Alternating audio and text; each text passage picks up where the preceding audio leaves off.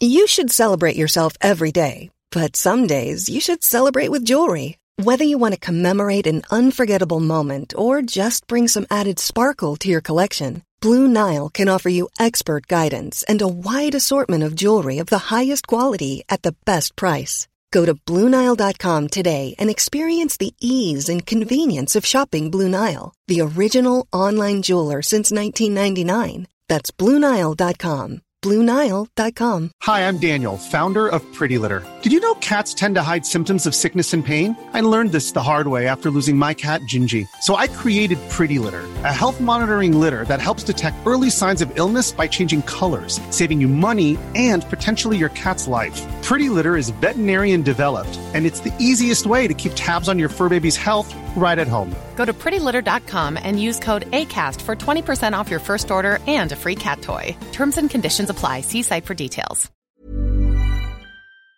Hallå! Simon Gärdenfors heter jag och snart börjar min podcast Arkiv Samtal som klipps av min redaktör Marcus Blomgren. Mycket nöje!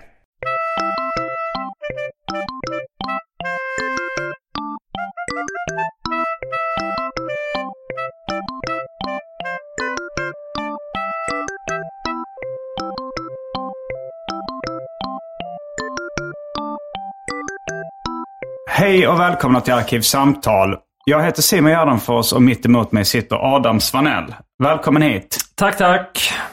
Du är skribent och jobbar på Svenska Dagbladet. Ja, alltså jag, jag har inte skrivit en artikel på typ ett och ett halvt år, så jag är knappt, inte i första hand skribent. Du är redaktör och författare. Ja, det kan man säga. Precis. Mm. Och du har just uh, läst uh, Min helg.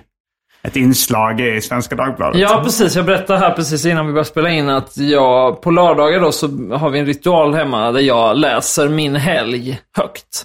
Mm. Och Min helg, om någon inte känner till det, så är det alltså i Perfect Guide, den här glassiga bilagan i svenskan. Heter guiden Perfect Guide? Ja. Det är väldigt ett namn som ligger i linje med det intrycket man får. Ja, ja, men där är det olika kända eller semikända personer som berättar om sin helg. Mm, mm. Och då har vi liksom, ja, brukar alltid läsa, då brukar jag läsa den högt. Och det är mycket skryt. Ja, det är ofta, det finns en del återkommande grejer i Perfect Guide. En är att de ofta får in vad de själva är aktuella med i texten. De här ja, personerna. Det är förmodligen därför de ställer upp. På lördagen så har jag, måste jag läsa, korrläsa min nya roman som kommer ut den här veckan. Bla bla bla och så. Och sen så är det ofta också att de nämner olika kända personer. Liksom, om de nämner en vän som inte känns så är det bara med förnamn. Men om mm. det är en känd person så får de alltid in efternamnet liksom. Jag, mm. jag träffade Mikkel, min kompis Mikkel Lindgren från Grotesco-gänget typ så, eller något sånt. Vem var det idag då som var i...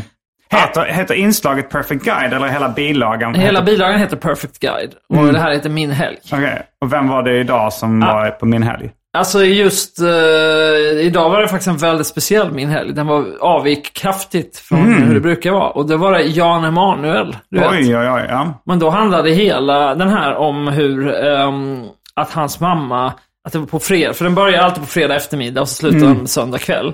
Okay, um. Och då var det att på fredag eftermiddag så var han med sin mamma på sjukhuset och hon fick beskedet att hon hade cancer.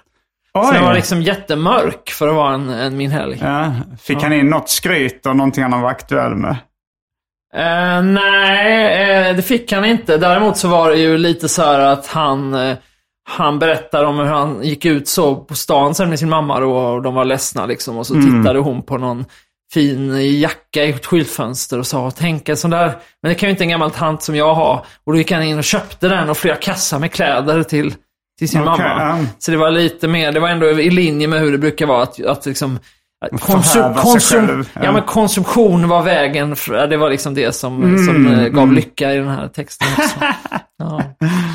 Mm, um, vi, du um, ja, alltså jag, jag får väl prata om sånt som du ändå har lagt ut på sociala medier. Du skrev väl någonting om att ja, dels, dels så uh, ska du få barn. Ja, stämmer. Det är en nyhet. Du är också en del i Arkivsamtalsuniversum, så det kan ja. vara intressant för lyssnarna att veta som inte följer dig på sociala medier. Och sen så att du hade skrivit på något kontrakt för en ny bok. Ja, precis. Vilken bok är det? Alltså det är den här boken som jag har babblat om flera gånger här från och till under mm. åren. Liksom jag började skriva för många, alltså en roman då som jag började mm. skriva för massa år sedan. Som nu då ska komma ut i antingen i höst eller tidig vinter. Mm, mm. Fan vad kul. K- kanske till bokmässan eller?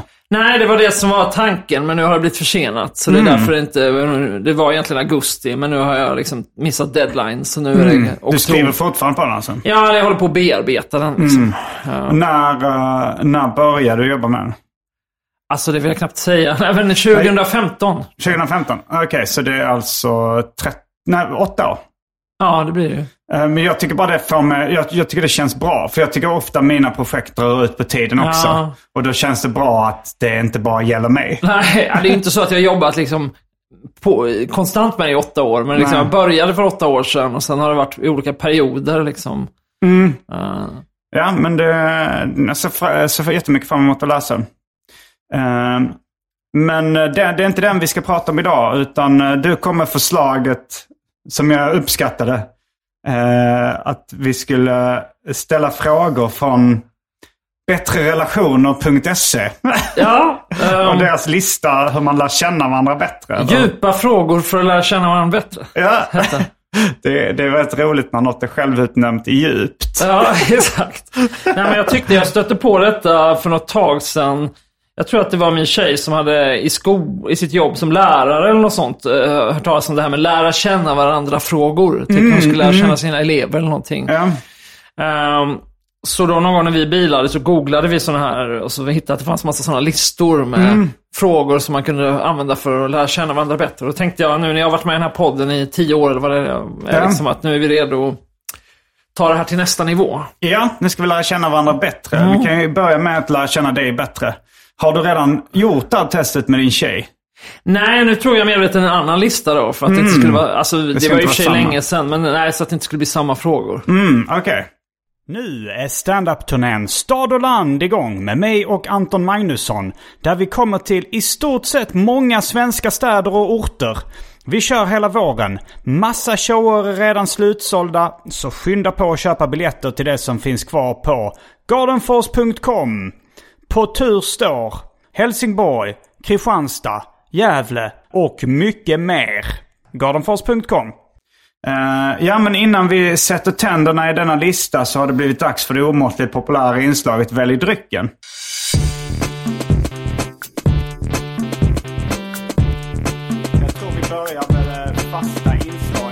Välj drycken!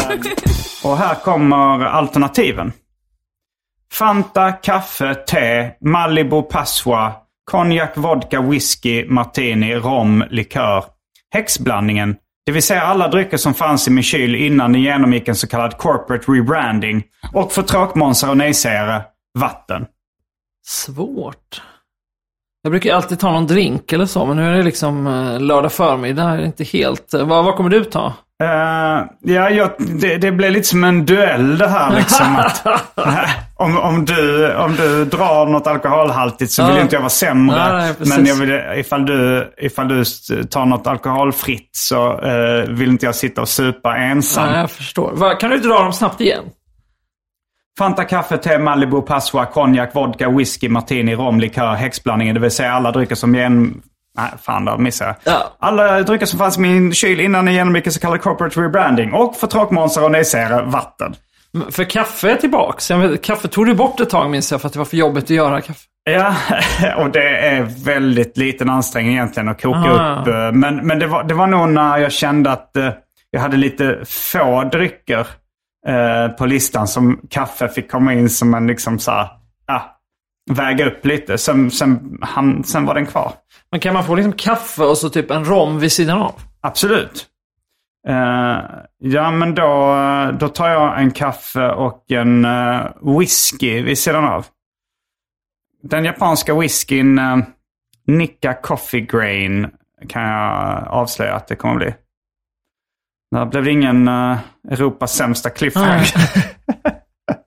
Men då är vi strax tillbaka med dryckerna kända från det omåttligt populära inslaget Välj drycken. Häng med!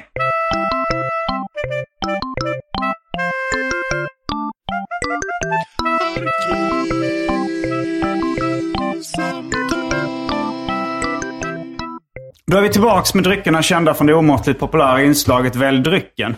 Jag tycker alltså bara den här känslan av att ha lite sprit bredvid sig, det, det, det livar upp lite. Jaha. Jag har inte tagit en droppe, men jag kände att jag blev på ännu bättre. Ja, ja, men det är härligt. Jag tycker också just det här att ta typ ett glas alkohol mitt på dagen mm. har jag väldigt dubbla känslor inför. För jag tycker mm. ofta blir... Ja, men du vet att man blir lite trött på eftermiddagen och så mm. ångrar man det nästan. Men det är en otroligt... Um, tycker det är liksom en mycket härligare känsla mm. att ta en drink vid lunchtiden och göra det på kvällen. Det är jo, liksom... faktiskt. Alltså dagsfyllan är... Mm. Jag vet inte om den är underskattad, men den, den är fet. Jag tror mm. att det är mycket... För min del är det nog bara så enkelt att man ser det med att vara ledig just. Att det är så här, mm. att man ofta gör... När man gör det så brukar man må bra liksom. Och då så tror man att man mår bra när man gör det. Ja, jag, jag minns från, jag var i Japan alldeles nyss. Och då var det så här, jag, Andrea och vår kompis Don Kratzer var i Osaka. Och liksom, det var så här, det, solen tittade fram och det blev så här liksom svensk sommarväder. Och vi drack ett par öl mitt på dagen. Då var det också när man gick ut på gatan och solen sken och man var lite, lite full. Det var underbart faktiskt. Mm. Eh, då ska vi lära känna Adam Svanell lite bättre. Du, men det är väl du... inte bara mig, vi ska väl lära känna dig också antagligen. Ja, men jag tänker att vi börjar med dig. Eh, eller, eller tycker du vi ska köra att vi, vi ska... kan köra varannan. varannan. Alltså att vi båda svarar på samma fråga. För det, ja, det, det, man antingen vill... det eller om man får välja en fråga istället till den andra. Eller ja, jag vet inte. Okay, det är jag... du som är pro- programvärd här, du får bestämma. Ja, okej. Okay. Men då, då kör vi att uh, vi båda får svara på... Uh, Eh, frågorna i ordning. Okej. Okay. Men vi börjar med det. Um, vilka är de sämsta egenskaperna du har fått från dina föräldrar? Ja, eh, svår. Eller det är snarare svårt att välja. Det känns som att ofta många egenskaper för mig är så som man inte riktigt gillar av sig själv kan man spåra tillbaka till sina föräldrar. Eller så känner jag i alla fall. Mm. Men jag tror att jag är lite sådär... Um, kan vara lite, lite konflikträdd liksom. Mm. Och det tror jag känner igen lite från mina föräldrar. Att jag tycker att de också kan vara lite så und, har ett undflyende sätt. Och så inte... Mm. Och min mamma har, men det har jag börjat träna bort. Men jag tror att jag fått min mamma en viss sån där passivt aggressiv tjurighet. Du mm. vet. Typ så här att när man... När man är besviken eller något så säger man inte så. Nej, det här kändes inte bra för mig. Utan mm. att man går småsurar och låter det pysa mm. ut. Typ så. Det har jag fått från min, mm. min morsa. Uh, ja, nej men det är väl... Ja, men du har, du har bearbetat det? Så du... Nej, men jag tror jag försöker träna på att bli, bli bättre. För det är väldigt störigt mm. att vara så... Uh, passivt aggressiv, ja. Småtjurig. Ja. Jo, det, det är Jätte... ju bättre att uh, konfrontera tycker ja. jag också. Det, man, man blir alltid lite eh, ledsen när man märker att någon har gått runt och stört sig utan att sagt ja, någonting. Exakt, då kan man liksom kan man varken försvara sig eller bättra sig. Ja, nej men precis. Mm. Sen, ja, min mamma är också pedant, eh, verkligen mm. sådär. Och det är lustigt, då är det som att jag både har det och min pappas mer slarvighet. Så att jag kan vara ganska slarvig miss- med många grejer, men sen när jag väl liksom ställer i ordning något så är jag ändå lite så här. Som om min mamma, nu det här är ju dålig radio då, men om min mamma hade varit här och hon liksom ställt de här, så kaffekoppen och eh, romglaset stod liksom i linje med ja, varandra på bordet. Lite O C D-igt. Ja, men lite så. Ja, jag är lite att det hållet ja. också. Mm, ja. Är du klar med svaret? Ja, jag är klar. Eller, då är det du då?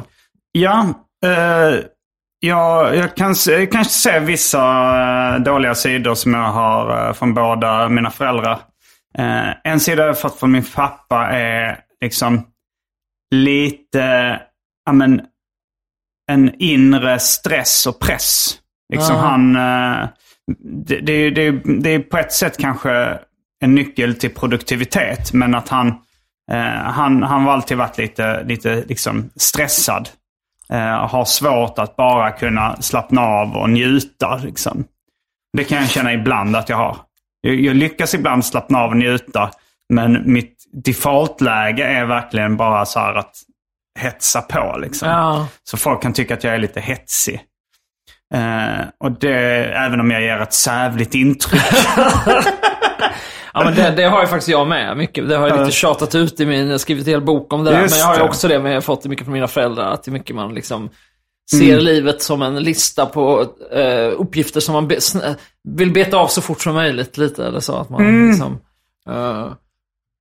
Och sen en, en tydlig sida min morsa har som jag också har tagit efter, det är liksom att lite eh, överplanera lite för lång tid i förväg och sen pressa eh, folk omkring mig till, alltså så här, min morsa kan eh, kan liksom ringa en månad före hon ska till Stockholm så här, ja eh, och eh, ja men då, då kan vi ses eh, så, ja men ja, vi hörs då liksom ja. eh, några dagar innan, ja men eh, det är viktigt för mig att veta hur vi ska göra med nycklarna och sådär. Ja, ja, men jag vet inte, jag kan väl äh, bara lägga ut nyckeln någonstans eller gömma den. Så här, ja, men var? Vilket ställe? Alltså så här, jag måste veta en månad i förväg. Och jag är inte lika extrem som henne, men, äh, men jag har märkt att jag, att jag ibland kan liksom planera grejer och, och, och pressa folk som verkligen inte vill planera lika mycket. Tills de blir irriterade. Ah. Så, sen vet jag inte.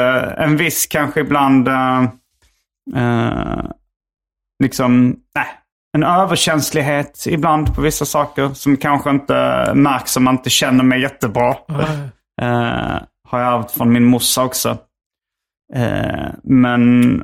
Och kan du ta något exempel då? Kan du bjussa på det? Ja, men kanske det blir lite eh, dramakung ibland kan jag kanske bli. Eh, eh, alltså för var, blir lite för eh, ledsen eller arg eller sådär liksom. På, ja, ja, men jag jag, jag bjussar ju på ganska mycket så här anekdoter för mitt liv i mina poddar, men Uh, jag, jag brusade upp väldigt mycket en gång när Andrea störde mig när jag tränade och skojade lite och, och, och liksom, när jag gjorde armhävningar uh. så, så höll hon för liksom handen som en vikt. Då fick jag liksom ett utbrott och skrek uh. för det. Uh. Uh. Varför tror du det var känsligt då? Eller? Nej, det var nog bara att jag var överkänslig liksom. Uh. Att det, det kunde nog vara vilken... Eh, alltså man också lite kanske... Men det är inte eh, så att du känner lite utsatt där i träning, att det är något, liksom, känns intimt på något jo, sätt? Jo, absolut. Ja. Och det var också när vi bodde i, väldigt trångt i U S A då. Ja. Så att, och jag, hade, jag vill ju annars inte liksom att folk tittar på när jag ja. tränar. uh, men sen finns det säkert andra sidor jag, dåliga sidor jag har fått från mina föräldrar som jag kanske inte... själv tänker på, tror jag. Ah, ja. Eller som, som, som... Jag känner att det är nog, det är nog en, hel, en hel lista där ja. finns det nog. Ja, men nu blir det bara som att jag håller med och säger att jag har samma personlighet som du här också. Men, men mm. jag har också just det där att, så här, att om någon typ säger något eh, väldigt otrevligt eller, eller ännu mer kanske om någon blir, uttrycker besvikelse mot mig, ja. att jag har gjort fel eller någonting, ja. då kan jag ha sån...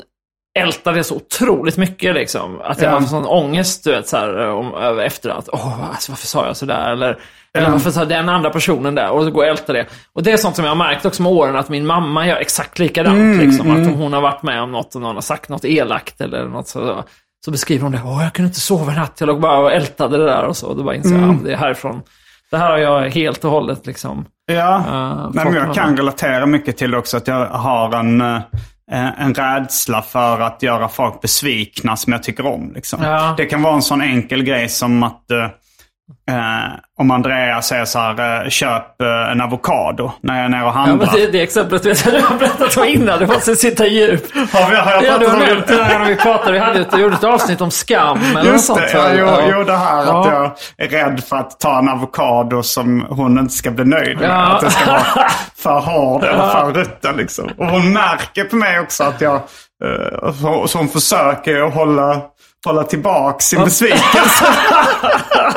Hon vill inte såra mig liksom. Nej, men det, är sånt, det känns som en sån överdriven. För det, det, är, en sån, det är en ganska liten grej. Uh-huh. Men, men som jag gör ett stort nummer av i huvudet. Uh-huh. Jag vet inte om det är någonting jag har ärvt från mina föräldrar. Uh-huh. Men uh, vi kom bort lite från ämnet. Uh-huh. Ska vi gå på nästa fråga? Kör.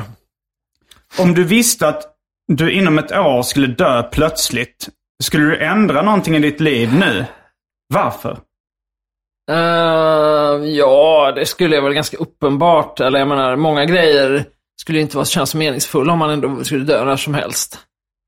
Mm. Alltså typ, jag skulle väl typ inte gå till jobbet. Eller alltså jag skulle försöka bara avsluta sådana, typ som den här boken då och sådana grejer som man håller på med. Du, hade ändå, du tänker ändå att det hade varit bra för eftervärlden om den hade varit kvar, om du visste att den ändå skulle dö. Nej, jag vet inte att de sk- eftervärlden skulle sukta så mycket efter boken, men för egen del, om man hade hållit på med så länge, skulle mm. de ändå känna ett bra och avsluta mm. det liksom. Så. Även om det bara är...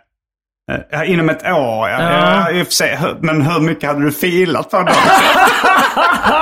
Det hade kunnat bli, tror jag, att det blev en besatthet. Att så här, ja, det här ja, är ja. mitt livsverk. Ja, äh, att man var helt liksom... Att det, liksom i sista året bara ja. filar på, ja, på exakt, boken. Ja, precis. Hinner inte träffa sina liksom, närstående. Mm.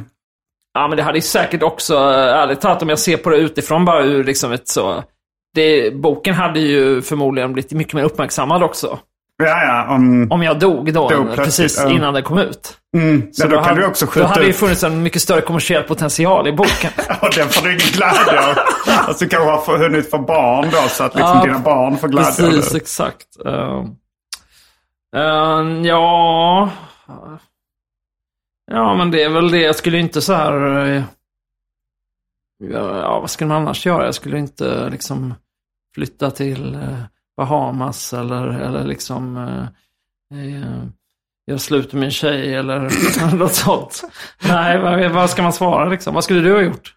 Uh, alltså, de, jag hade väl de, de har ändrat sakerna i mitt liv. Ja. Jag hade inte gjort armhävningar Nej, och sit-ups ja. fem dagar i veckan. Det är ju för jobbigt liksom. Ja. Jag hade inte heller försökt hålla vikten. Nej. Jag hade frossat extremt mycket, alltså... Uh, jag, hade, jag hade bara suttit med olika former av snacks och dipp i stort sett hela tiden. uh, för det är någonting jag vill göra egentligen, ja, ja. Som, som jag liksom mer på att jag tänker på långsiktiga uh, nackdelar det leder till. Uh, så det, det är väl liksom de två första ja. grejerna jag tänker på. Jo, men här kanske hade druckit uh, mer. Fast samtidigt vill Fast man inte ha den bakfyllan. Nej, alltså, så här, uh, det, det är faktiskt uh, det är mer kortsiktig, kortsiktig anledning att inte jag dricker så mycket. Uh. Sa, men samma sak med narkotika. Uh, jag hade liksom, ä, även om man tar liksom ecstasy eller någonting, så tycker jag det är för jobbigt den här liksom, avtändningen att man blir, mår dåligt och deppar dagen efter. Liksom. Uh, så jag hade, jag hade nog... Uh, Du hade, inte, hade du testat heroin? Det hade jag nog gjort mot slutet. Ja. Uh, det, det är trist att det, det, kanske, jag vet inte hur snabbt man hamnar i misär. Nej, precis. Massa det är det som är lite deppigt om det blir så att liksom, hur var er sista tid med, med Adam? Nej, men han var ju helt ofrånvarande. Han var ju så nere på heroinet så han liksom glömde ju bort oss i familjen och så. Ja, men kanske sista veckan. Ja. uh, men också... Uh, jag, jag hade inte slutat jobba. Jag hade ändå kört stand-up eftersom jag tycker det är något av det roligaste man kan göra. Uh-huh. Så jag hade ändå gått upp och ställt mig på olika scener och, och skämtat. Uh, jag kanske ändå hade kunnat uh, skämta ännu... Alltså s- sista veckan också hade man kunnat skämta ännu grövre. Uh-huh. Och så här, för man behöver inte oroa sig för... Och, och få inställda gig eller något. Nej, men det hade kunnat vara en grej också att du skämtar mycket om din förestående död. Ja, ja. Det, äh, min egen död, ja. Det vet jag inte om det är så känsligt. Men... Nej, nej, men jag menar bara, mm. du hade haft stoff där liksom. Jo, absolut. Jo, jag hade ju säkert uh. kommit på en del ja. uh, kul skämt också. Uh, så um, är du nöjd med mitt svar? Ja, absolut. Mm. Uh, då kommer fråga tre. När känner du dig blyg? Uh, blyg um, Alltså det beror kanske på vad man menar med blyg. Det jag tänker spontant är ju uh, menar jag känner mig typ osäker. mm. uh, För det känner jag liksom att när jag var yngre så, så var jag ganska osäker på ganska många områden liksom, som man kanske är. Mm. Uh, och sen ju som äldre man blir så blir man mer och mer så här, det här känner man sig trygg med. Mm. Men så kan det finnas så enstaka situationer där man liksom uh, kastas tillbaka och känner som att man är femton år igen typ. Mm. Så till exempel när jag hade bil så kände jag ju så att man skulle typ laga bilen eller någonting. Mm, för att yeah. man bröt så här, var helt, man hade ingen aning om vad man gjorde och man kände att man blev lurad typ och sådär. Mm, yeah. uh, och jag tror jag kan känna så om man, om jag typ så här, um, alltså kanske om man går in och så extremt hipp klädaffär. Mm. Eller förstår jag med? Nå- något ställe där man känner så att jag inte, he- att jag inte helt uh, äger den här arenan liksom. Ja. Yeah. Uh, Ja, och kanske, kanske typ in, om man inför typ tonåringar. Mm, att du blyg inför alltså, dem, eller jag känner osäker. Att, ja, lite så. Man typ, att de har bättre koll på... Ja, men kanske bara allmänt att det är en sån... Eh, tonåringar utstrålar en sån liksom, eh, konstig, mobbig stämning på något sätt. Mm, liksom. Ja. Så om man typ skulle hamna som ett omringad av tonårsgäng. Typ. Du vet, som den här mm. scenen i... De ofrivilliga, när Ruben Östlund-filmen, när det är några sådana tonårstjejer som bara antastar någon man på spårvagnen, typ så. Mm, mm, jag har haft knappt ett minne av det. Alltså men... jag kommer knappt ihåg vad de säger eller någonting. Jag bara minns mm. just den här situationen, att som en sån vuxen person blir typ mm. antastad av ungdomar och känner sig helt försvarslös, typ. Mm. Um, men annars känner man inte så blyg så ofta, liksom, i vuxenlivet eller sådär. Så jag känner mig nog oftast mm. rätt hemtam. Um, ja, vad känner du? Ja, det är spontant jag tänker på. Alltså, nu, nu var det, nu var det liksom över fem år sedan. Eller i alla fall, jag, jag har ju varit eh, ihop med Andrea. Nu är vi gifta också, men vi var ihop i över fyra och ett halvt år. Ja. Men även om jag kanske inte ger det intrycket utåt, så känner jag mig ändå väldigt nervös när jag liksom ska stöta på någon. Just det. Uh, och det är, väl, det är väl en klassisk blyghet att det är ändå så här, du vet, att jag kan känna puls och svettningar ah. och så här att åh, det här, det här är väldigt uh, här, nu känner jag mig väldigt, väldigt nervös inför det här liksom, när jag ska ja, men, närma mig någon move. Som jag är intresserad av ah. liksom. uh, men, uh, ja, men det, det är nog det jag kommer på, klassisk uh, blyghet, även om jag har ju turen då att jag inte blir röd i ansiktet och nej. Uh, men jag kommer ihåg, det här var i och för sig när jag var kanske tonåring. Ja. Jag skulle gå fram och någon till någon som jag var intresserad av liksom, uh, och snacka. Och då, då liksom var det också verkligen så att jag tänkte, hoppas det nu inte syns på min tröja hur hårt mitt hjärta slår. För det är liksom verkligen, det hade varit pinsamt att säga bara dunk, dunk, dunk, dunk. För det kändes verkligen som att det syntes ja. På utsidan av tröjan liksom. Ja. Och det är väl någon form av blyghet som jag har övervunnit då, eftersom jag kan ju, den förlamar mig inte, ja. men, men det är ändå... Ja, men det är sant, det kan jag väl också relatera till, även om inte jag heller är ute och, och stöter på någon, men absolut. Men, men jag tänker att det är ganska, som du säger, ganska allmänmänskligt typ. Mm. Uh. Sa jag att det var allmänmänskligt? Nej, det sa du kanske inte, men eller att det var vanligt det typ. Ja. Ja. Jag tror ganska många av de här grejerna är... Ja. Ändå ganska allmänmänskliga saker som vi har tagit upp. För ja. när, när du liksom sa det här om ja, men att du var rädd för att göra folk besvikna och älta grejer som man har sagt som kanske har sårat någon eller ja. Så här. Att jag kunde, oj, det kan jag relatera till jättemycket. Men det ja. Kan förmodligen de flesta. Alltså, jag tror många gör det, men jag tror ändå det finns väl gradskillnader kring... Eh...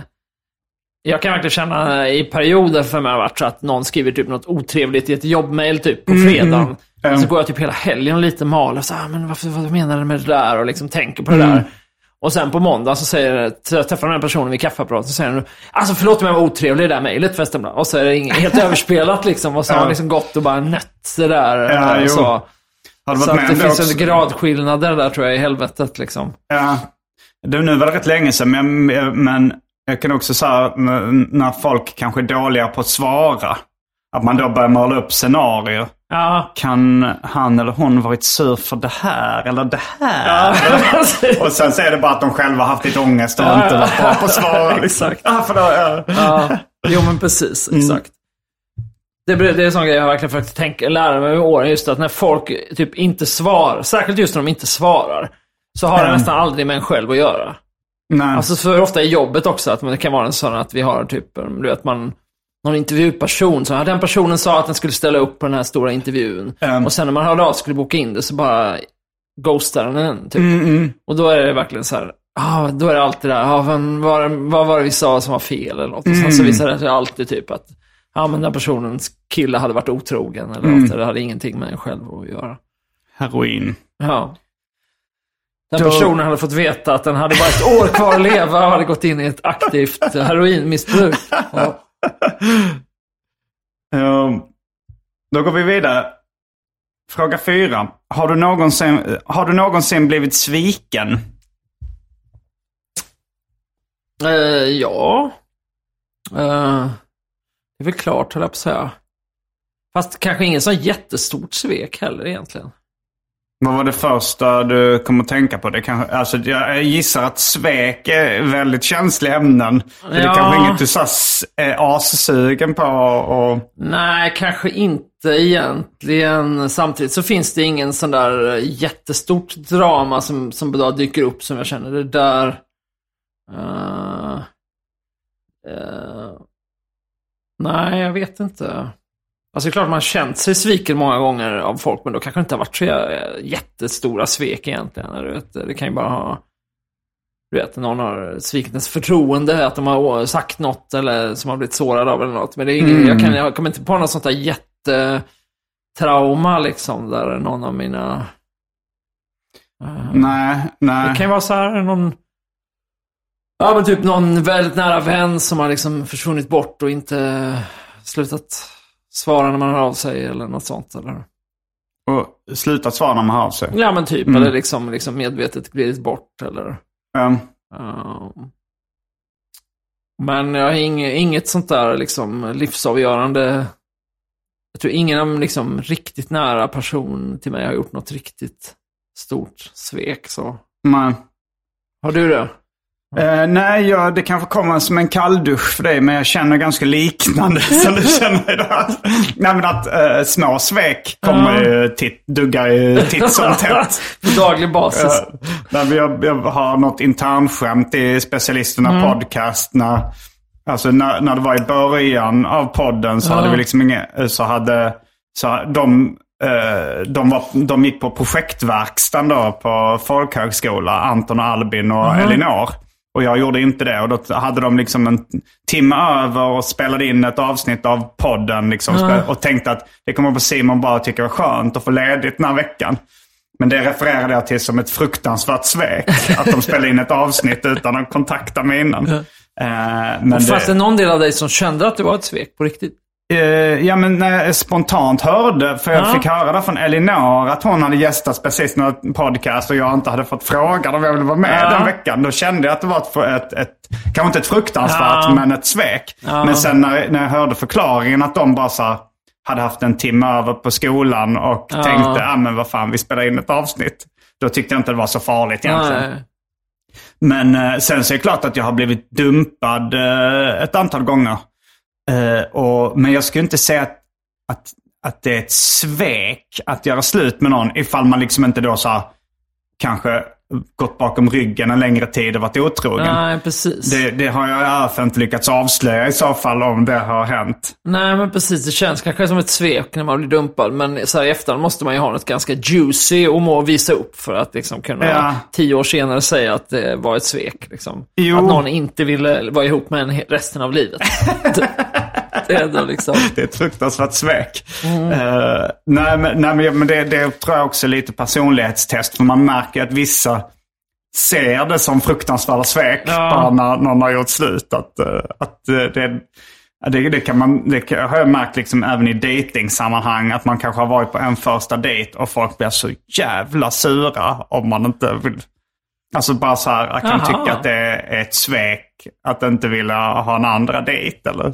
Har detta något som helst samband med hur den där första dejten slutade? Uh, jag menar, om den slutade aha. med ett fullbordat samlag till exempel. Uh, Nej, jag, jag har varit med om äh, att, äh, att äh, liksom folk har blivit sura att man inte vill träffas igen även om man äh, inte ens har kysst varandra. Aha, okej. Okay. Men äh, det, det kanske blev en sån här äh, min helgskryt nu. att så, så bra är jag att folk... ja, eller så är du bara väldigt dålig på att lägga fram det. Ja, ja, jag... Kör du inte på it's not you, it's me liksom. Nu, nu var det så länge sedan så jag, ja. jag har glömt hur jag, hur jag liksom drar mig ur ja. uh, dra mig ur ett datingsammanhang. Ja. Uh, jag, jag är nog bara ganska ärlig. Alltså, alltså kanske säger då, om de frågar ja. så säger jag som det kanske. Jag, jag har blivit ihop med någon annan. Är det så det brukar vara? Ja, det, det var det första exemplet som kom upp, ah, ja. kom upp i huvudet. Men, men då, blev, då blev den personen inte kändes inte, kände inte det som ett fruktansvärt svek. Ah, ja. Utan skrev kul för dig men tråkigt för mig. Ja, precis. Ja. Ungefär. Mm. Så... så vi har blivit svikna, men mm. inga stora svek. Nej. Uh, nummer fem. Vad är det värsta som skulle kunna hända dig? Hey, I'm Ryan Reynolds. Recently, I asked Mint Mobile's legal team if big wireless companies are allowed to raise prices due to inflation.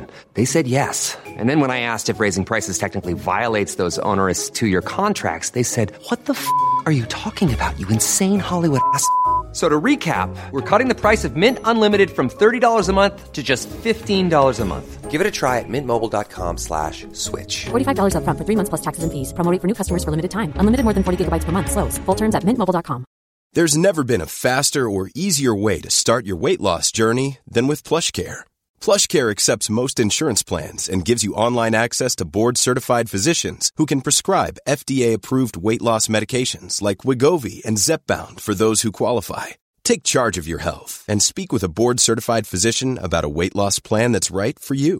Get started today at plushcare.com slash weight loss. That's plushcare.com slash weight loss. plushcare.com slash weight loss. A lot can happen in three years, like a chatbot may be your new best friend. But what won't change? Needing health insurance. UnitedHealthcare Tri-Term Medical Plans, underwritten by Golden Rule Insurance Company, offer flexible, budget-friendly coverage that lasts nearly three years in some states. Learn more at u h one dot com.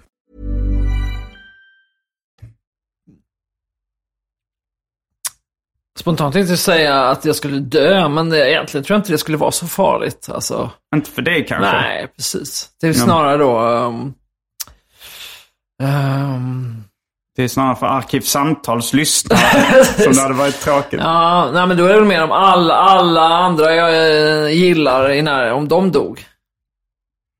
Det skulle vara hemskt.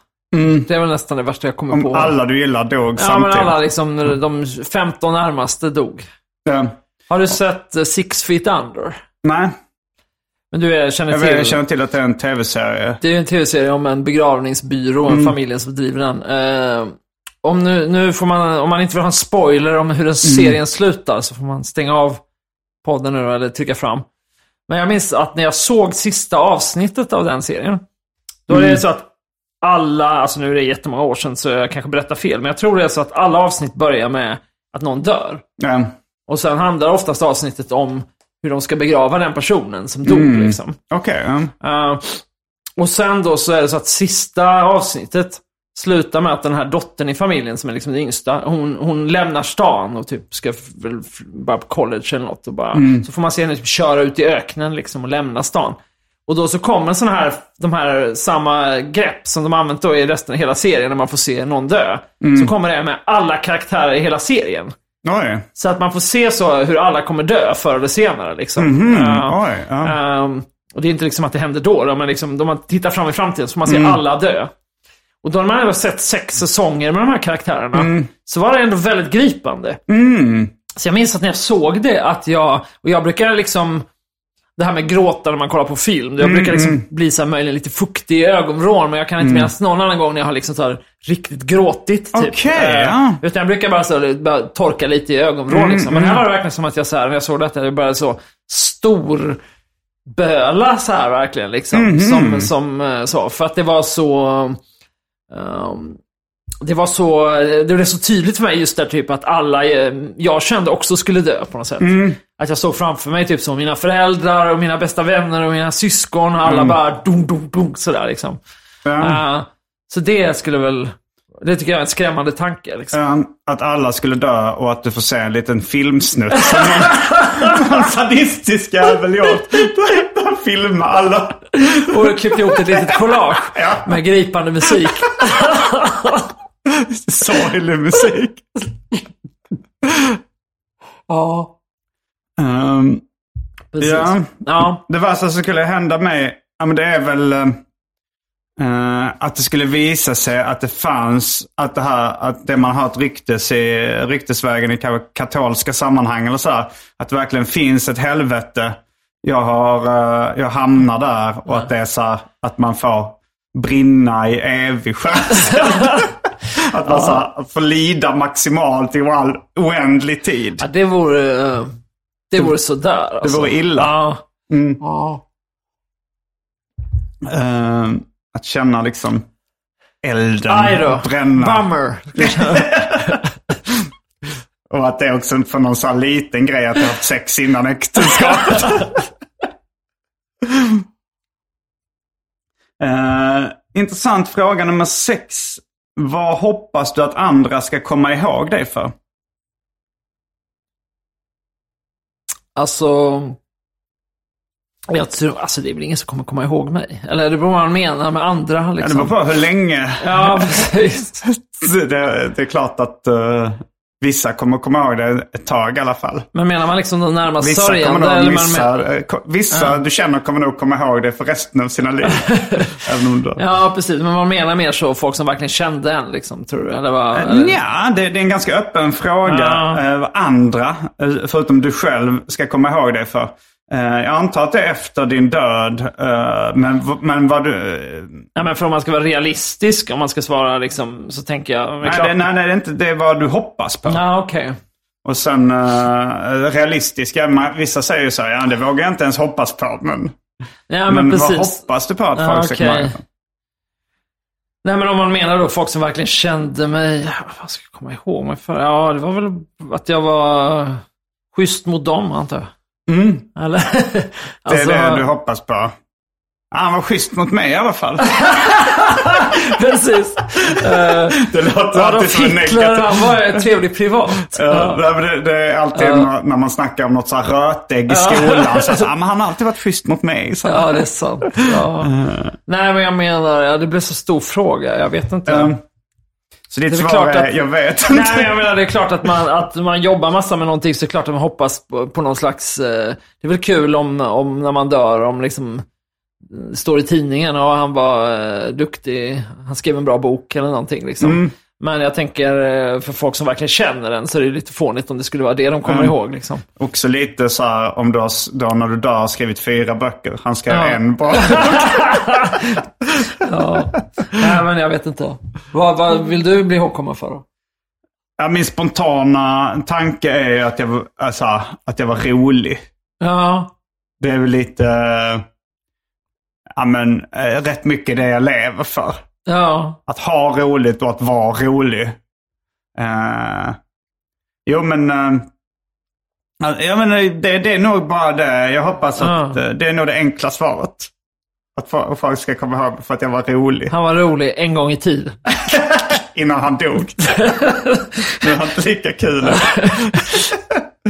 Ja. Mm. Uh, mm, uh, nummer sju då. Tror du att andra ser dig som en bra lyssnare? um, um, ja, men både och, tror jag. Mm. Ja, men ganska bra, tror jag. Jag tror att jag är ganska bra på att fokusera när jag, när jag sätter den sidan till liksom, och lyssna och vara uppmärksam på ja. vad folk säger. Men jag gillar också att prata själv. Mm. Så jag tror att jag har en ständig skräck alltid att bli uppfattad som en person som bara pratar massa själv och inte lyssnar. Liksom. Men jag tror ändå att... Uh, Ja. Mm. Jag skulle också säga att du, du är inte en dålig lyssnare, men det är inte det första så man tänker. Han är väldigt bra lyssnare. Jag skulle inte heller säga att du är dålig. Att du... Själv då? Jag skulle nog svara sådär. Inte så jättebra lyssnare. Inte världens sämsta, men strax under mig. Har du märkt det här någon gång? Är det någon som har klagat på att du inte lyssnar? Eller? Ja, jo, jo. Ja. Uh, absolut. Uh, ibland kan jag tycka det är lite orättvist till och med. Ja.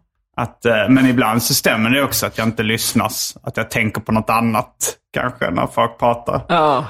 Uh, det är inte min starkaste sida att vara en bra lyssnare. Uh-huh. Uh, hur uppfattar du mig som lyssnare? Uh, ja, nej, men det beror på vad man menar. Jag tror att om jag skulle liksom... om jag skulle prata om någonting som var liksom viktigt så på mm. något sätt för mig, så skulle jag uppfatta att du var, skulle vara ändå ganska på hugget och lyssna. Mm. Men det är klart, du, du t- spontant i en vardaglig situation så mm. tar du också ganska mycket plats och pratar mycket själv. Mm. Så det är klart att folk som är typiska bra lyssnare är väl här som sitter mm. och känner av och, och liksom... Uh... Ja, jo, men jag, ja. Jag, det kanske hänger ihop lite med det här att jag hellre... Jag vill hellre bli ihågkommen som rolig än som en bra lyssnare. Jag minns ja. att uh, när vi spelade in Specialisterna podcast och... Uh, Anton Magnusson berättade om att han hade kollapsat. Uh-huh. Och jag svarade så här, det är ett roligt ord, kollaps. Det låter lite som kalops.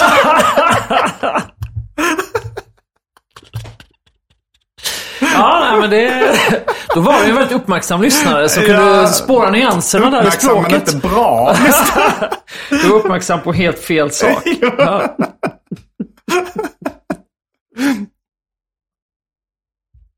Ja. ja, då går vi vidare. Um, vad är dina två... Vilka är dina två närmaste vänner? Vad gör de extra viktiga för dig? All right. Um, alltså, det är ett tråkigt svar, men min, min närmsta vän numera är väl liksom min tjej. Mm. Uh, för vi, ja, det känns ju ganska naturligt när man liksom lever ihop och... ses varje dag och pratar om allting. Uh, sen lite svårt att välja en person sådär. Uh, um, men uh, och vad var följdfrågan sa du? Varför? Uh, vad gör de extra viktiga för dig? Ja, uh, nej, men jag har ju till exempel då en uh, kompis som också heter Simon. Mm. Som jag umgås mycket med de senaste tio åren eller så. Mm. Så utan att helt slå fast då att han eh, men han är väl en av de närmsta vännerna. Och då, då är det väl mycket för att man kanske så här har varit i liknande livssituation typ. Mm. eh, Och kunnat eh, förstå varandra typ. eh, Och eh, jag tänker med jag mina närmsta vänner att det är väl de som man känner sig så här att man att alla alla aspekter av en själv är, är accepterade, förstår jag menar. Mm, mm. Att man känner så att man kan berätta vad som helst utan att bli dömd eller någonting och att man både kan liksom jag vet säga något väldigt skämt om något väldigt fånigt eller någonting mm. och att det kommer landa bra samtidigt som man kan liksom eh, prata om något som som är jobbigt på riktigt eller så. Det också kommer funka typ. Mm. Uh, ja, något sånt. Ja. Vem, vem, vilka är dina närmsta vänner?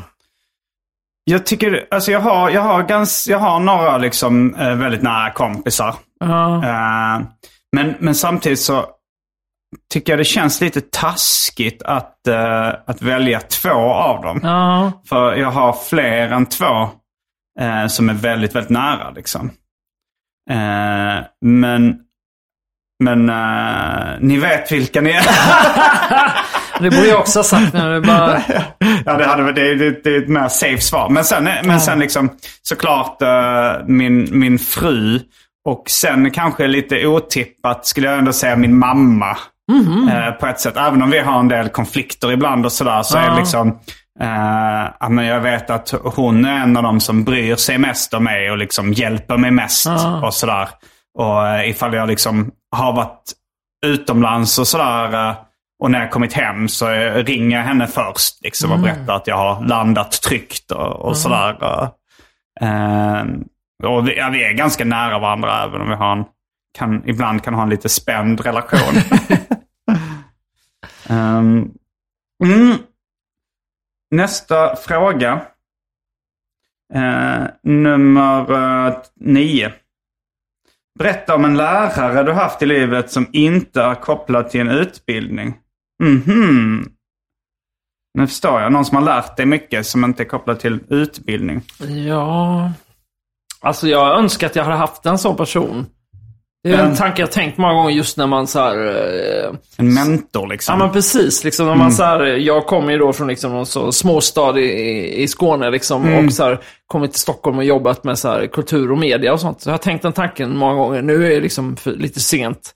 Men när mm. jag var yngre så grymt det hade varit att ha en mentor. Mm. En tjej som var ihop med en gång i tiden, hon hade någon slags mentor typ, eller det var väl egentligen så här hennes kompis från uppväxtens mamma. Mm. Som hade blivit lite som en extra mamma till henne. Men som också jobbade liksom inom, inom sådana saker. Och hade varit någon slags... Då minns jag att jag var lite avis på det. Mm, mm. Um, men... Uh, nej, jag vet inte. Ja, men det är klart, min storebror liksom. Mm. Det var klassiskt när man var yngre. Man uh, apade efter allt som så här... Mm. Som han gjorde och han gillade. Och liksom han tyckte var coolt, typ. Mm. Det är väl det som dyker upp. Du då? Uh, jag skulle nog säga David Liljemark. Uh-huh. Det var när jag liksom... Jag, menar, jag upptäckte hans serier först via då Mega Python. Eller Python. Och sen, uh, och sen började jag läsa hans fanzin och sådär när jag var ganska ung tonåring. Uh, och sen uh, liksom... Dels så försökte jag lite kopiera hans karriär för att bli serietecknare. Liksom att jag läste intervju, någon intervju med honom ja. liksom och sa okej, okay, det var så här han gjorde för att bli serietecknare. Och sen så skickade jag mitt första fanzin till honom och kontaktade honom. Liksom. Och han var väldigt hjälpsam och, och, och liksom stöttande kan man väl säga. Och, och, och, och, och liksom många av dem... Ja, men rutiner och sånt som han var så här, han te- tecknade tre rutor om dagen liksom, så bara okej, okay, det är så man ska göra. Han, han skickade in väldigt mycket av det han gjorde till olika tidningar liksom, och höll sig framme på olika sätt. Eh, så ja, men det, det, var det, det var det första exemplet som dök upp i mitt huvud. Och eh, vi är ju fortfarande kompisar. Han är en återkommande gäst mm. i den här podden också. Minst sagt. Ja. Um, ska vi gå vidare till nästa fråga? Kör. Om du har svårast för att accept- Vad har du svårast för att acceptera hos dig själv? Um... Ja, men jag är väl ganska dålig på att erkänna att jag är dålig på saker. Mm. Om jag inte koketterar med det. Alltså kan, ibland kan jag vara lite så här, och det där kan jag inget av, och så jag försöker göra en grej av det. Mm. Men att till vardags vara dålig på saker är jag liksom, uh, tycker jag är jobbigt. Det är en sån klassisk uh, mansgrej kanske. Man, mm. liksom, uh, uh, typ till, ja, men till exempel, nu har jag, liksom, det är så, jag har övat på lite genom att ha bil, så, men uh, till och med har jag varit ganska dålig på att köra bil. Mm, mm. Och då har det varit lite sån ömpunkt, typ. Så Aha, att, uh, ja. typ någon... någon Om något, något ex har liksom pikat mig för min, min usla fickparkering, så har jag blivit sur och tjurig och sådär liksom. Mm. Så jag tror att jag har lite den där grejen att jag uh, vill helst inte erkänna att jag är liksom dålig. Jag, ja, jag vill helst bara vara bra på allt. ja. Om det inte är just det något sånt som jag helt uppenbart är usel på, men då blir det mer så att jag bara så här... Spela basket, ja, men det, då gör jag aldrig det liksom. Nej. Så jag menar, ja. Men, men det är även sådana saker då som du kanske liksom, för, för köra bil, alltså mycket grejer jag är dålig på, det sätter jag liksom ingen stolthet i. Men, men sätter du liksom en stolthet i att köra bil? Ja, men alltså jag vill ju inte göra det, jag jobbar ja. ju verkligen på det här och, och vara mm. mer easygång med sånt här, men, men jag har väl lite en sån tendens att jag helst vill liksom vara bra på allt. Ja. Uh. Uh. Och det är ju lite oklädsamt liksom. Ja. Lite kanske. Ja, det är väl lite större jag, egenskap faktiskt. Um, jag, har inte, jag har inte märkt den hos dig. Ja, ja, ja, men det är jag bra. Tänkt på den. Mm. Ska jag svara på det också? Ja. Vad jag svarar för att acceptera hos mig själv. Uh, acceptera? Uh, nej, men, uh, jag hade nog velat vara liksom en varmare person. Ah, okej. Okay. Alltså jag, jag kan inte riktigt acceptera min... Alltså så här, jag hade velat vara tre, alltså så här, vara eh, trevligare. Nu tycker jag inte att jag är mm. jätteotrevlig. Men jag, jag har liksom...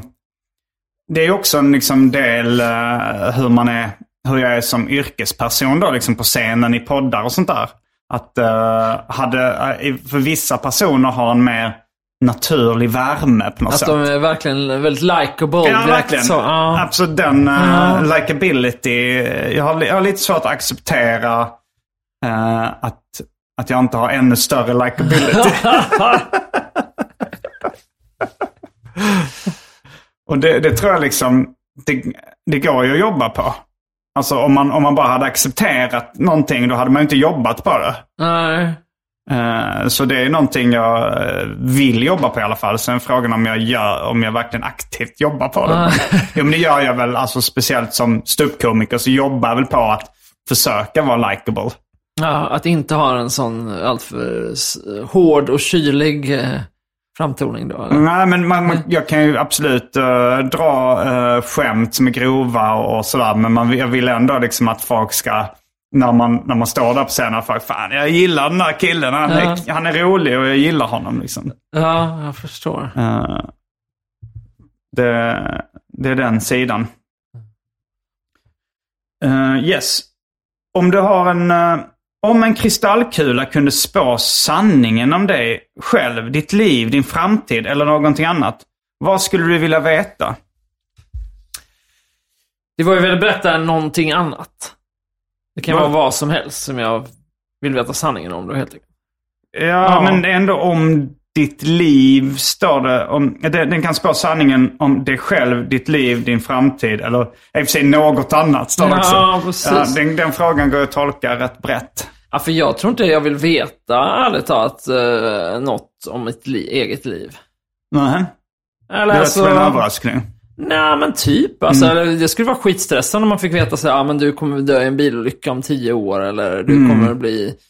Eh, eller, eller vad det än skulle vara. Om du skulle få veta att du kommer bli liksom, jätterik om femton år och skulle man mm. bara gå och vänta på det. Eller du kommer bli... Vad det nu vad skulle vara liksom. Eh, nej, mm. det verkar bättre att inte veta. Du, du väljer att inte veta någonting. Nej, men något annat. Jag skulle ju, um, jag skulle ju gärna veta vem som sköt Olof Palme. Mm. Till exempel. Ja, det hade också hjälpt dig i din karriär. Som ja, man kunde, man kunde bevisa det kanske. Ja, ja, men, hur, ja, men du vet, ja. Att du bara får veta. Och så säger du, nej men uh, det var en kristallkula som spade. Precis, den är inte så tung. Det, uh, tung källa. Um, ja, men jag skulle nog hellre veta, få veta något sånt helt som inte har med mig själv att göra. Mm. Ja. Vem tror du sköt Palme? Alltså jag, jag tror nästan att det är någon helt annan än de här vanligaste kandidaterna. För jag känner mm. att alla de här teorierna som finns, de har man blö, stött och blött så mm. otroligt. Så känns nästan troligare att det är någon helt annan person liksom, mm. än de som the usual suspects, tror jag. Mm, mm. Uh, sen, jag vet inte, är du uh, intresserad av Palmemordet? Nej, inte nej. jätte, lite, men nej, ja, sådär. Jag tyckte K. Svensson hade en väldigt rolig stuprutin om uh. att de att folk spekulerade om det var en konspiration eller en ensam galning, uh. men att han själv trodde att det inte var något av det, utan att det var en vanlig kille. Ja, det, ja, det är inte omöjligt. Mm. Ja, alltså om man nu får välja något annat, alltså jag, jag hade ju kanske valt en, en rätt lottorad eller något sånt där. Just som man hade fått jättemycket ja. pengar. Eller någon, någon sån här uh, aktie som ska skjuta i, i höjden. Jag vet mm. inte vad som ger mest pengar. Det är kanske mm. ett lot, en lottorad eller någonting. Eller något resultat ja. i någonting man kan slå vad om. Precis. Väldigt uh, tråkigt svar av mig. Det kan jag känna. uh, men, uh, nej, men sen är det ju också så negativa grejer. Alltså, ja, det blir en väldigt, det blir en väldigt komplicerad fråga. För det så här, uh, ja, ja, ja, man kan, om det så här, uh, trillar ner en istapp klockan fjorton noll noll som dödar mig ifall ja. jag inte går på andra sidan gatan. Det hade ja, ju ändå varit bra att veta. Liksom. Ja, du menar så, att man kan um, förändra, precis. Um, Men det är då frågan då också, om jag då lyckas undvika det, då är det ju inte någonting som kommer hända. Nej, då precis. Står det så här, men du fick den här spåkulan som gjorde att du gick på andra sidan gatan, så det här spelar ändå ingen roll. Uh, ja, vi går vidare. Uh, vad har du störst risk att bli beroende av? Uh, det är nog ändå alkohol, skulle jag säga. Mm. Om man ska räkna liksom klassiska, erkända beroenden. Ja. Jag tycker, alltså, jag känner inte att det är någon superöverhängande risk heller, men, men känner ändå att med åren, alltså när jag var yngre så såg jag mig som en person som inte hade någon som helst, tyckte verkligen inte jag hade någon bero, beroende personlighet, så att säga. Mm. Jag hade ingen tendens att alltid dricka för mycket eller att kunna, inte kunna sluta dricka när man hade druckit fem dagar i rad eller något sånt. Mm. Men med åren har det känts att eh, när man blivit äldre och mycket det här med stressat och sånt, att det blir så oerhört kopplat till avkoppling med alkohol, tycker mm. jag. Att det är så här att man nästan känner sig liksom mer i fas när man har tagit ett glas vin än innan, liksom så. Istället mm. förstår jag mig, alltså när man var yngre kanske det var så att man drack vin för att man skulle känna sig lite skön typ. Men, Men att det blir mer och mer så att man känner sig stressad och sen dricker man ett glas vin och då så. Mm. Mm. Så där känner jag att det finns någon, något frö till någonting som sen skulle kunna bli osunt om man inte mm. om man var helt omedveten. Vad, vad säger du själv? Ja, um... Jag, jag, jag har också alltid, jag, jag är, har inte så mycket tendenser till beroende personlighet. Eh, men kanske jag skulle svara pengar.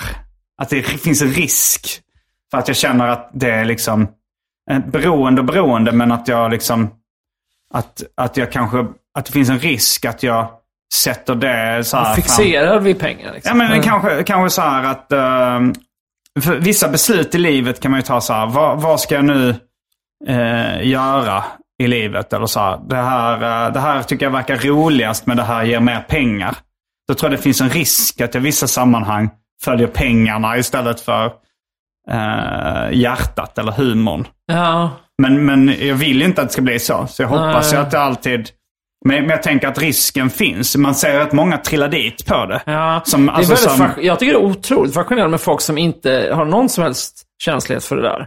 Mm. Det är inte så vanligt, men man märker ju ändå folk som är så här. Ja, nej, men det där vill jag ju inte göra. Så jag sa ju nej, fast de erbjuder hur mycket pengar som helst eller någonting. Du är fascinerad över... Ja, jag tycker det är fascinerande. Folk... För mm. även om man inte valt det man gör på grund av pengar, så är det ju mm. väldigt förföriskt när någon kommer och viftar med en massa pengar framför näsan på en. Att man... Jo, absolut. Ja. Alltså så här, det är ju liksom några av, av landets största komiker gör ju så här rätt mycket reklamfilmer för liksom, alltså så här, det känns som de lägger rätt mycket tid på det också. Och det är väl egentligen ingenting de kanske vill lägga sin tid Nej, på. Men det, det är, inte vara. Och, och frågan är om, om pengarna gör att deras liv blir så mycket roligare liksom. Ja. För de, de, de skulle nog kunna göra mer det de tycker är roligt ja. och...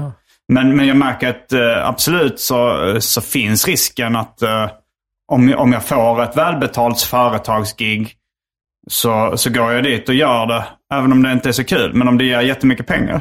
Mm. Och, eh, ja, men det är en risk. Sen alkohol eh, kan jag periodvis dricka lite för mycket också. Men, mm. eh, men eh, jag, jag är rätt disciplinerad och har inte så mycket beroende personlighetsdrag. Mm. Men jag sparar pengar. Uh, vad hoppas du mest på? Är nästa fråga. Och det kanske blir den sista frågan innan uh, vi glider över i det Patreon-exklusiva. Uh, men då kan vi fortsätta frågestunden där. Just det, ja men det låter bra. Um, alltså det kanske säger något med att jag tolkar det direkt när du säger i positiva termer. Eller vad säger du, negativt, alltså tvärtom. Att jag tänker så här, ja, vad jag är... mest eh, mån om inte ska hända typ. Mm. ja, ja, ja. Mm. Men, har du mycket katastroftänkande? Ja, men inte jättemycket kanske, men man kan ju se det mer positivt som att jag har liksom generellt bra i livet. Jag känner inte mm. att jag har någon sån stor dröm som jag bara, om bara det här kunde hända typ. Mm.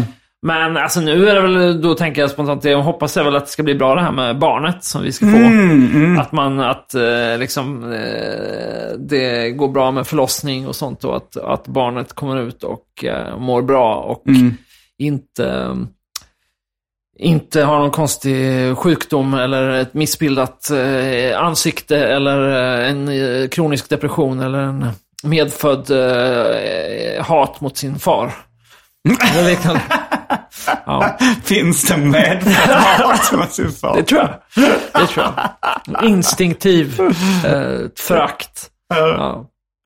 Du hoppas med på eh, att barnet ska bli bra, en bo- att boken ska gå bra. Ja, det får man ändå säga. Ja, jag har ju gett ut några böcker tidigare. Jag vet ja. ju att, eh, också att böcker har ju en eh, när de väl har, man är klara med dem så så betyder de inte så mycket längre då, att det går man vidare. Jag har ändå förväntningar att det här med barnet ska ha en lite mer mm. uh, staying power, så att säga. Um. Ja. Mm. Mm, tycker du det är viktigt att ditt barn är framgångsrikt? Nej, nej det mm. tycker jag ju inte. Uh, nej. Mm. Uh. Uh, vad, vad hoppas du själv på? Mm. Jag hoppas... Uh... på att, äh, amen, att vara så, så glad som möjligt. Att, äh, ja, men, det, jag hopp, liksom, man kan ju alltid sätta motsatsen. Att jag liksom aldrig blir djupt deprimerad. Uh-huh. Men jag, det, det är mer... Visst, alltså så här, yttre omständigheter och framgångar och sånt kan man ju hoppas på. Men om inte de... gör en glad eller lycklig eller välmående så, så, är det inte så spelar det inte så stor roll liksom. Nej. Eh, men jag, så jag hoppas ju på att oavsett vad som händer så ska jag ha en glädje inombords. Vilket, eh, det, vilket är rätt, alltså så här, det är kanske lite egoistiskt att tänka så på ett sätt. Alltså så här, man, det, är så här, det är krig och folk dör omkring mig, men bara jag är inte glad så är jag nöjd. Och det, det är såklart att jag har ju, jag har ju ändå någon form av empati. Men, uh-huh. men uh, har, framförallt min spontana tanke var att jag hoppas på att jag själv kommer att vara glad. Och det, ja, det är ett väldigt luddigt svar. Uh, men... Uh, Nej, det, det, jag har inga originella andra svar mm. eller jag har inga originella svar på det överhuvudtaget.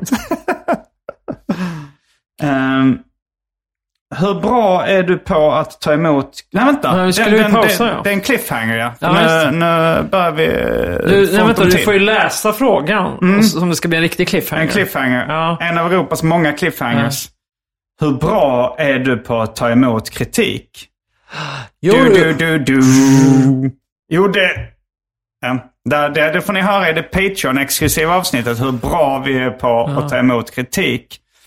Varje vecka så släpper jag ett bonusavsnitt av den här podden exklusivt för er som donerar en valfri summa per avsnitt på patreon dot com slash arkivsamtal. patreon dot com slash arkivsamtal alltså. Det finns redan över fyrtio exklusiva avsnitt som du får tillgång till, så det är mycket kul för valfri slant. Vill du bara vara schysst och säga tack för åratal av underhållning så kan du även swisha en slant på noll sju sex noll sju två fyra sju två åtta. All denna info finns även i avsnittsbeskrivningen. Och glöm inte att följa mig på Instagram och andra sociala medier. Där bjuds det på gratis skämt och mycket annat. Är det någonting annat vi eh, måste säga innan vi avslutar? Nej, jag tror inte det. Nej. Kul att folk lyssnade. Ja, det, förhoppningsvis. Det kan vara så att det här var det första avsnittet ingen har lyssnat på. Finns, man vet aldrig. Det var allt från den här veckans avsnitt av Arkivsamtal. Jag heter Simon Gärdenfors. Jag heter Adam Svanell. Fullbordat samtal.